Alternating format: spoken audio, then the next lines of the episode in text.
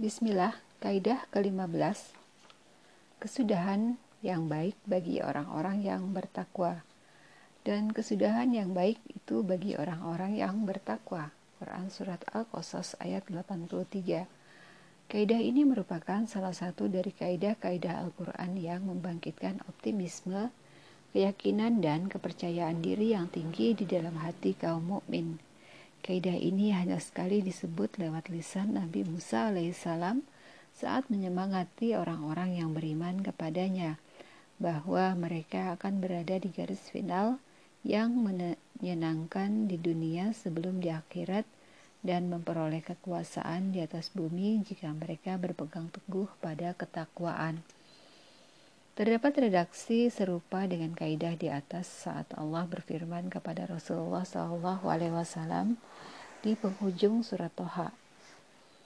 Dan perintahkanlah keluargamu melaksanakan sholat dan sabar dalam mengerjakannya.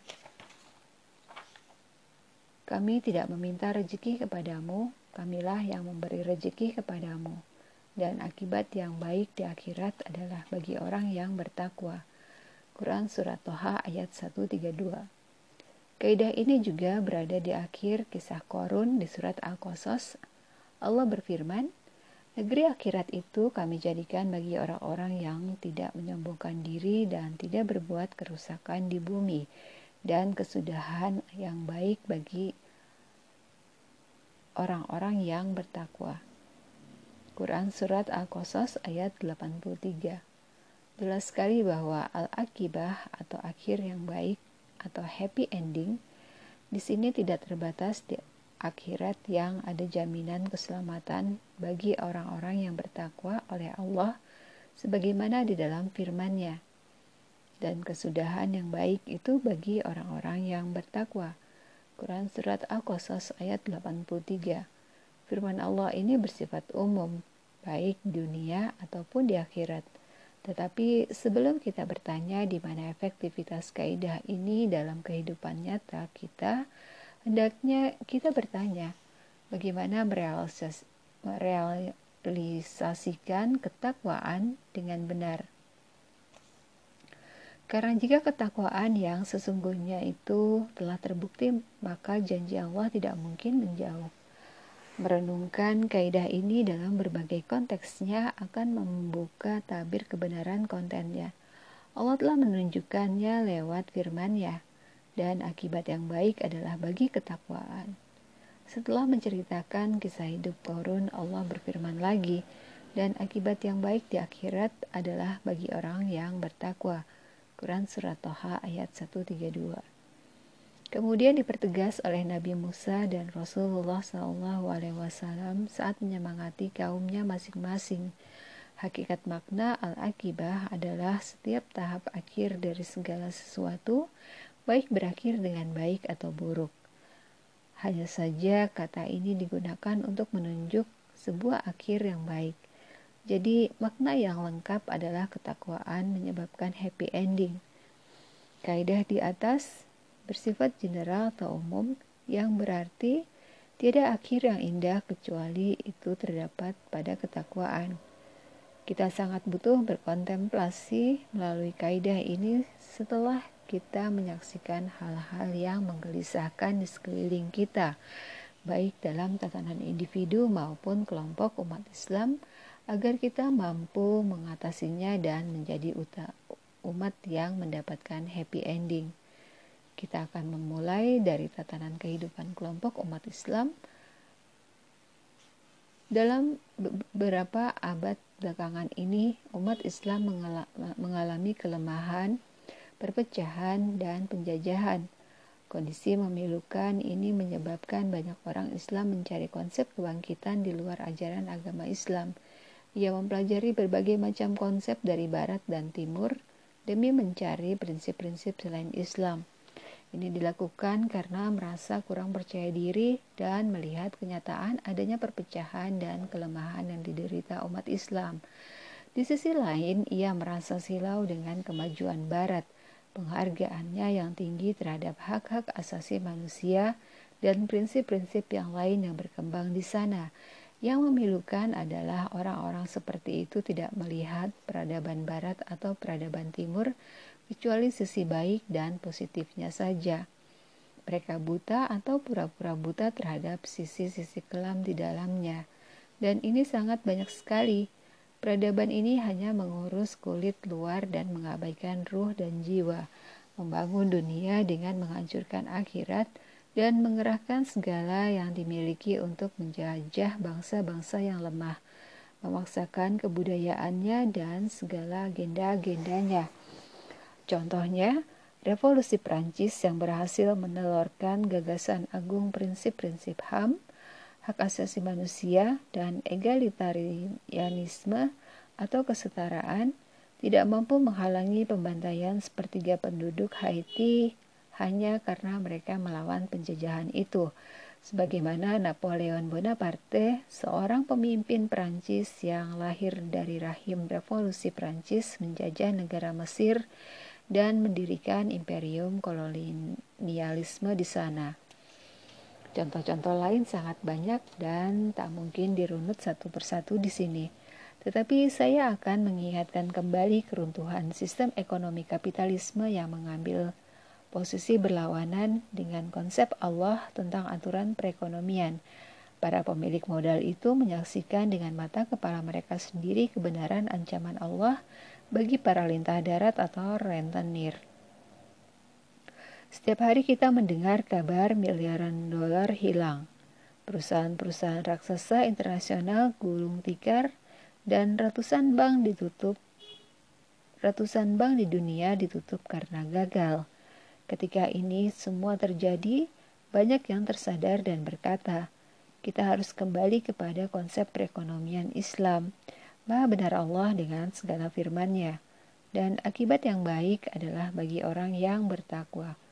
Quran Surat Toha ayat 132 Sungguh, negara-negara Islam dan organisasi-organisasi Islam di seantero dunia perlu menghayati kaidah ini dengan baik mereka juga harus memahami akhir dari kehidupan orang-orang yang melanggar aturan, hukum, dan konsep agama Islam.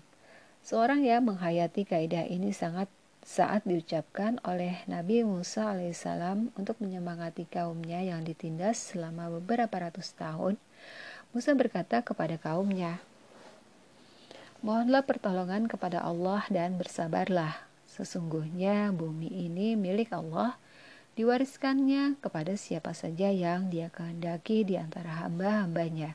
Dan kesudahan yang baik adalah bagi orang-orang yang bertakwa.